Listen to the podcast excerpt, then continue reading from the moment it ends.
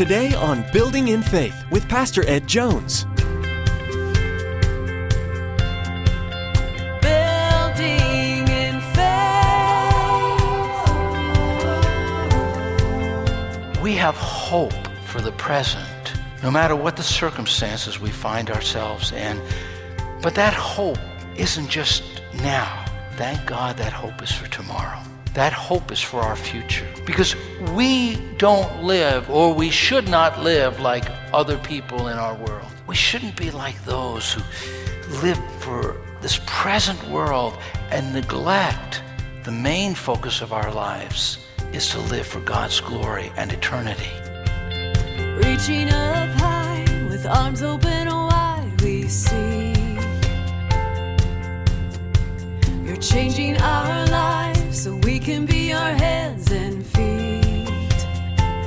If others were to examine your life, would they find that you live for eternity or that you live more for the temporal? As Pastor Ed continues his teaching series, he'll be challenging us to live for eternity and to be more heavenly minded. The Bible exhorts us as good soldiers to not be entangled with the affairs of this life. We as Christians have a mission. If we focus too much on worldly worries, we won't be effective in furthering God's kingdom.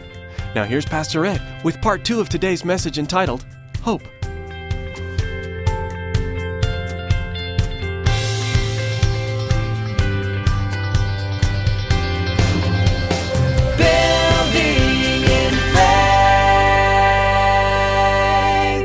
God given you a word to hold on, to hold on to? Stay in the book. He will. In Psalm 119, verse 49, it says, Remember your word to your servant, for you have given me hope. No matter what you're going through, no matter where you've been, no matter what's happening, dig into the book and let the book dig into you. In the darkest of times, God spoke one of the most beautiful promises through His Word. It's found in the book of Weeping, Lamentations. He says, Yet this I call to mind, Jeremiah, and therefore I have hope. Because of the Lord's great love, we are not consumed, for His compassions never fail. They are new every morning. Great is your faithfulness. I say to myself, The Lord is my portion. Therefore I will wait for him. The Lord is good to those who hope in him, to the one who seeks him. God has hope for you in those sacred pages of Scripture. As you read the Word, you're going to find hope even when the economy goes down. You're going to find hope even when everything around you seems to go in the direction that you'd say, that's going in the wrong direction. You find strength in this book, you find hope in His Word. Uh, I think about Joseph, how he kept maybe that promise in his heart when God said to him, Someday, Joseph, your brothers are going to bow down to you, you're going to rule. and didn't seem like that. I mean, his brothers turn against him, sell him. Then he tries to remain faithful to God. He does remain faithful to God, and he resists the temptation of Potiphar's wife. And he gets thrown into prison. And then he gives an encouraging word to someone, and they forget about him, and he's just wasting away. But God, but God has his calendar, and he keeps track of things. And so you read the story of Joseph, and you see yourself in Joseph's story. Or you look at Stephen in the midst of being stoned to death, this first martyr of the church. The story is in chapter 7 and chapter 8 of the book of Acts. You, you see Stephen lifting up his head, looking up to God. In the midst of stones being hurled at him, he sees Jesus lifted up. He sees Jesus standing at the right hand of the Father. I was reading the story of a missionary, Ron Boyd. Ron Boyd MacMillan, actually, uh, he went to China and he met a woman by the name of Mrs. Yang. Mrs. Yang was a wonderful Christian woman. Uh, this woman was an evangelist, and she won many people to Christ. And many churches in China were established because of her ministry. And he wanted to learn more about her, so one day early he, he, he watched her, this older woman, as she walked up to the top of the hill, knelt down on damp ground, and just prayed. And after a season of prayer, she got up and meditated on the word. And then she began to worship. But something was very noticeable about her worship. As she began to sing, she sang with everything within her. She sang from the very depth of her soul. And he said, I, I want to ask her about that. So when she came down from the hill after her devotions, he said, May I ask you a question? She said, Sure. He said, Why did you sing so enthusiastically?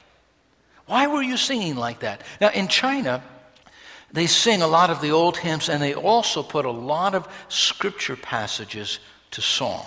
They sing the Word of God. And so she said, Well, my father told me that you're to sing as an act of worship to God. And throughout the Psalms, I found that it exhorts us again and again to praise the Lord out loud.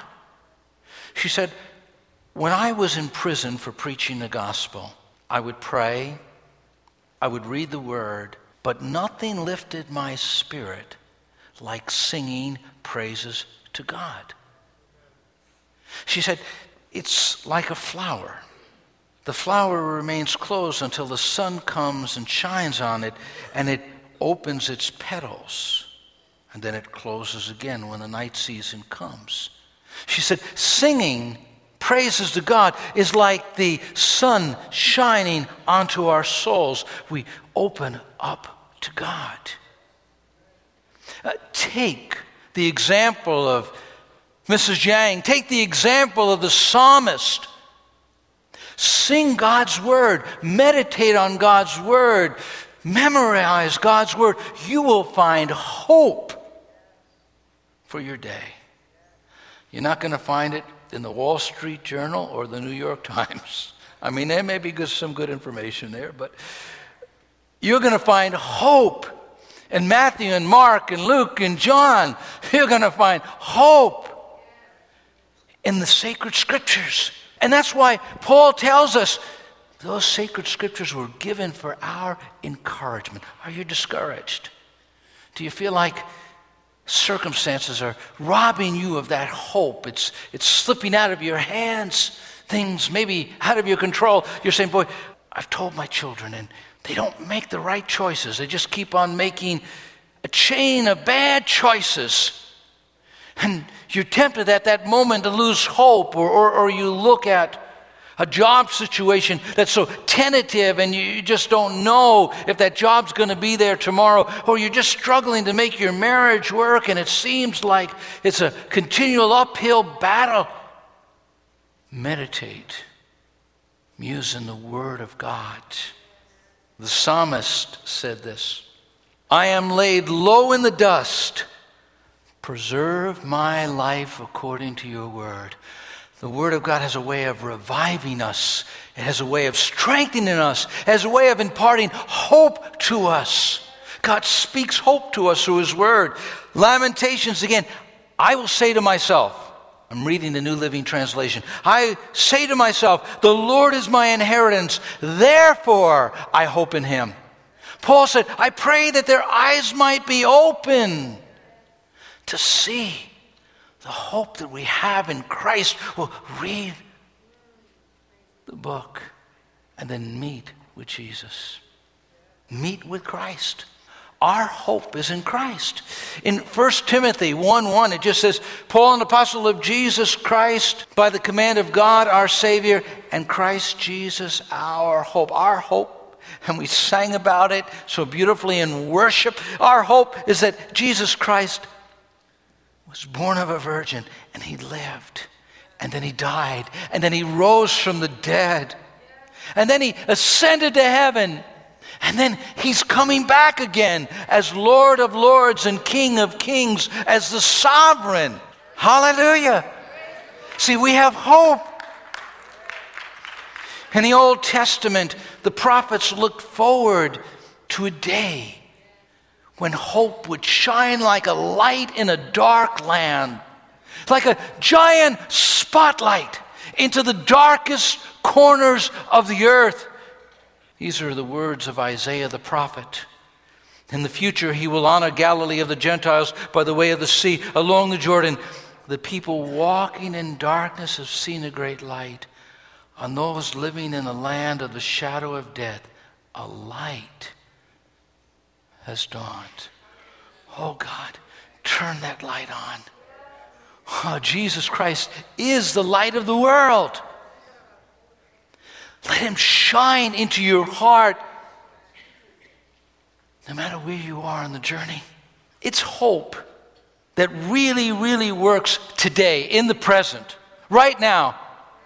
In Hebrews, the Hebrew Christians are exhorted not to go back, not to go back to a ritualistic type of religion and trying to just get caught up in the religion that they had left, going back to the old sacrificial system, said, No, no, let us hold unswervingly to the hope we profess. For he who promised is what? Faithful. God is faithful. We can trust in him. Now, that's not something that's just a subjective statement. See, when we hope, God gives us a new frame to look at life through. Because you can look at life through a grid that makes everything look dark. You have a negative outlook, pessimistic worldview, and, and, and you tend to just see everything in a negative perspective. And you could get that way when you get hammered down by life. When the stresses and the pressures come, eh, you're afraid to think hopefully. But our hope is in Christ. And when we hope in Christ, we could look at life knowing that we're not journeying through life by ourselves, knowing that we have the Good Shepherd walking with us through the valley of the shadow of death. It's subjective. Yes, internally, subjectively, we see through a new lens, but also it's subjective. See, we have hope because God, who is the ultimate reality, has control of events. That God rules and reigns. The God that we serve is a God who does whatever he desires. And we know that He can help us and that He can change the circumstances. He may give us grace to go through the circumstance, but in the present, no matter what the circumstances, no matter how dark, no matter how black, no matter how difficult, you can have hope. It was on November 11, Veterans Day. Joe was in his house grieving the loss of a son, 32 years old. This 87 year old man felt the greatest loss in his life when his son of 32 died of alcoholism. He had become somewhat disenchanted, distant from the neighbors. But on November 11th, God sent a messenger, Jeff Banke, to knock on his door. Samaritan's Purse was helping clean up all of the wreckage that happened with Sandy. And, and they were working on Joe's house, on his trailer, and they were taking the all of the uh, refuge from underneath the trailer and uh, taking and cleaning things up. And so when Jeff knocked on the door, he Joe opened the door, and uh, first thing Jeff said is, "I thank you for being a veteran." One of the first things, "I thank you for being a veteran." Thank you for your service to our country. I said, May I come in? And Jeff wisely, when he came in, didn't beat him over the head with a Bible and give him a dozen tracts. Jeff knew he was going to be there for a week, and he let Joe talk.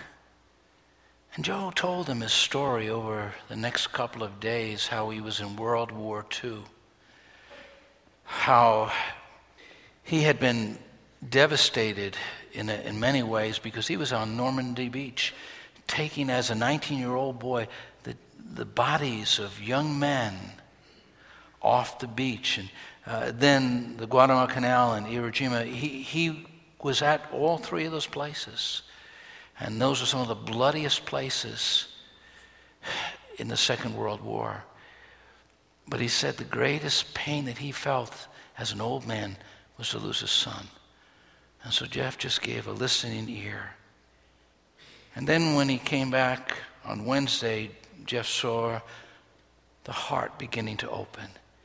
And he says, You know what you need for your troubled, broken soul? I'm paraphrasing it you need peace with God. And there, Joe made a personal confession of faith and accepted Christ. And Jeff helped him to surrender the circumstance of his son to God, who is a just God. And he, he helped him to pray a prayer, surrendering all of those, all of that pain. And Saturday came and there Joe was, smile on his face. And the people in the trailer court said, He's different. He's at peace. Something's changed in him. And he was looking for Jeff. we have hope for the present, no matter what the circumstances we find ourselves in. But that hope isn't just now. Thank God that hope is for tomorrow. That hope is for our future. Because we don't live, or we should not live, like other people in our world. We shouldn't be like those who live for this present world and neglect the main focus of our lives is to live for God's glory and eternity. And that's what he's doing here by encouraging us in Peter, where it says, Therefore, gird up the loins of your mind, be sober, and rest your hope fully upon when? The grace that is to be brought to you at the revelation of Jesus Christ. The whole story isn't this story. This is scene one. I mean, there's an eternity that's going to go forth that we're going to participate in. There, there's what we need to focus on.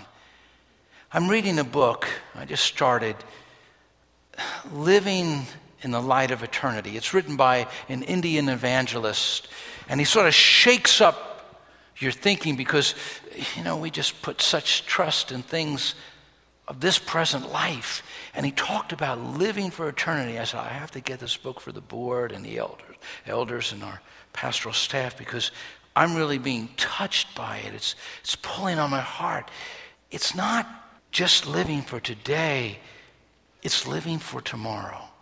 Someday is going to be our payday. Now, it's not the 15th and the 30th of every month and in February the 28th, but it's not those days. It's not the end of the week, it's the end of life when you stand before God and He pays you. Welcome, welcome into the joy that He's prepared. Good and faithful servant. In 1997, two of the most beautiful women died. They both cared for people and had a big impact on the lives of many people. One died on August the 31st, the other on September the 5th. If you could have lived the life of someone else, or if someone else could transfer their deeds to you, which one would you want to take? One was Princess Diana on August 31st. She tragically died. The other was Mother Teresa on September 5th of 1997, who wholly devoted herself to serving God and to serving others. Someday, it'll all be over with. And this verse will be fulfilled. Our hope is that He's coming again And we're going to stand before Him and we're going to worship Him cast our crowns at His feet. And the word, best words we could hear is, Well done, thou good and faithful servant. A student knows that he has to study for those exams because at the end of that exam is the grade. At the end of those grades is the diploma. I think of what Jeremiah said in Jeremiah 31 17. So there is hope for your future, declares the Lord. There is hope for your future. It's not based on your bank account. It's not based on your giftings. It's not based on your popularity. It's not based on anything you have. It's based on this relationship with God. There is hope for the future. It doesn't matter in heaven what happens in the stock market. It doesn't matter in heaven what happens in the Dow Jones. It doesn't matter any of those things. What does matter is how we've lived our lives here. Martin Luther King said this, and it grips my heart. We must accept finite disappointment, but we must never lose infinite hope. There is finite disappointment, but our hope is not in those things. Our hope is fueled and found in the promises of the Word of God that we sang about earlier. Our hope is in Jesus Christ. My hope is built on nothing less than Jesus Christ's blood and righteousness. I dare not trust the sweetest dream. I wholly lean on Jesus' name. Now, Paul in Romans chapter 15 talks about the scriptures being a source of hope. He, he talks about Jesus being our hope, but he also talks about the Holy Spirit. The Holy Spirit can fill you with hope. It's amazing when the Spirit fills us and floods us that our hearts are filled with joy, with hope. In Romans 15, 13, it says, Now may the God of hope fill you with all joy and peace as you believe in him, so that you may abound in hope by the power of the Holy Spirit. In part, that is seen as he talks in Romans 15 about unity. When God floods our heart with hope, we join hands together and serve the Lord. When God floods our heart with hope, we fall deeply in love with Jesus. You really do. In Romans 5, verse 5, it says, And hope does not disappoint us because God has poured out his love into our hearts by the Holy Spirit who he has given us. It's amazing when the Holy Spirit fills your heart with hope. You want to share it. And then you get more hope. You can go into a hopeless situation and find hope and give hope. And it's not in tangible things materially, it's in spiritual things that last last forever. Now we do tangible things. We are ministers of hope. We find hope in this beautiful book. Again and again, God speaks words of strength into our heart for the journey. Our Savior he is our hope. The one who died on the cross, who rose from the dead, ascended to heaven, who's coming back again. He is what we've put our hope in.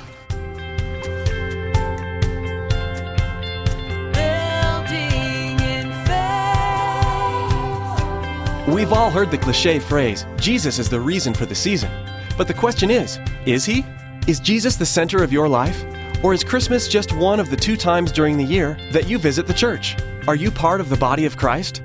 During the Christmas season, there are many opportunities to stop and reflect on the greatest gift of all.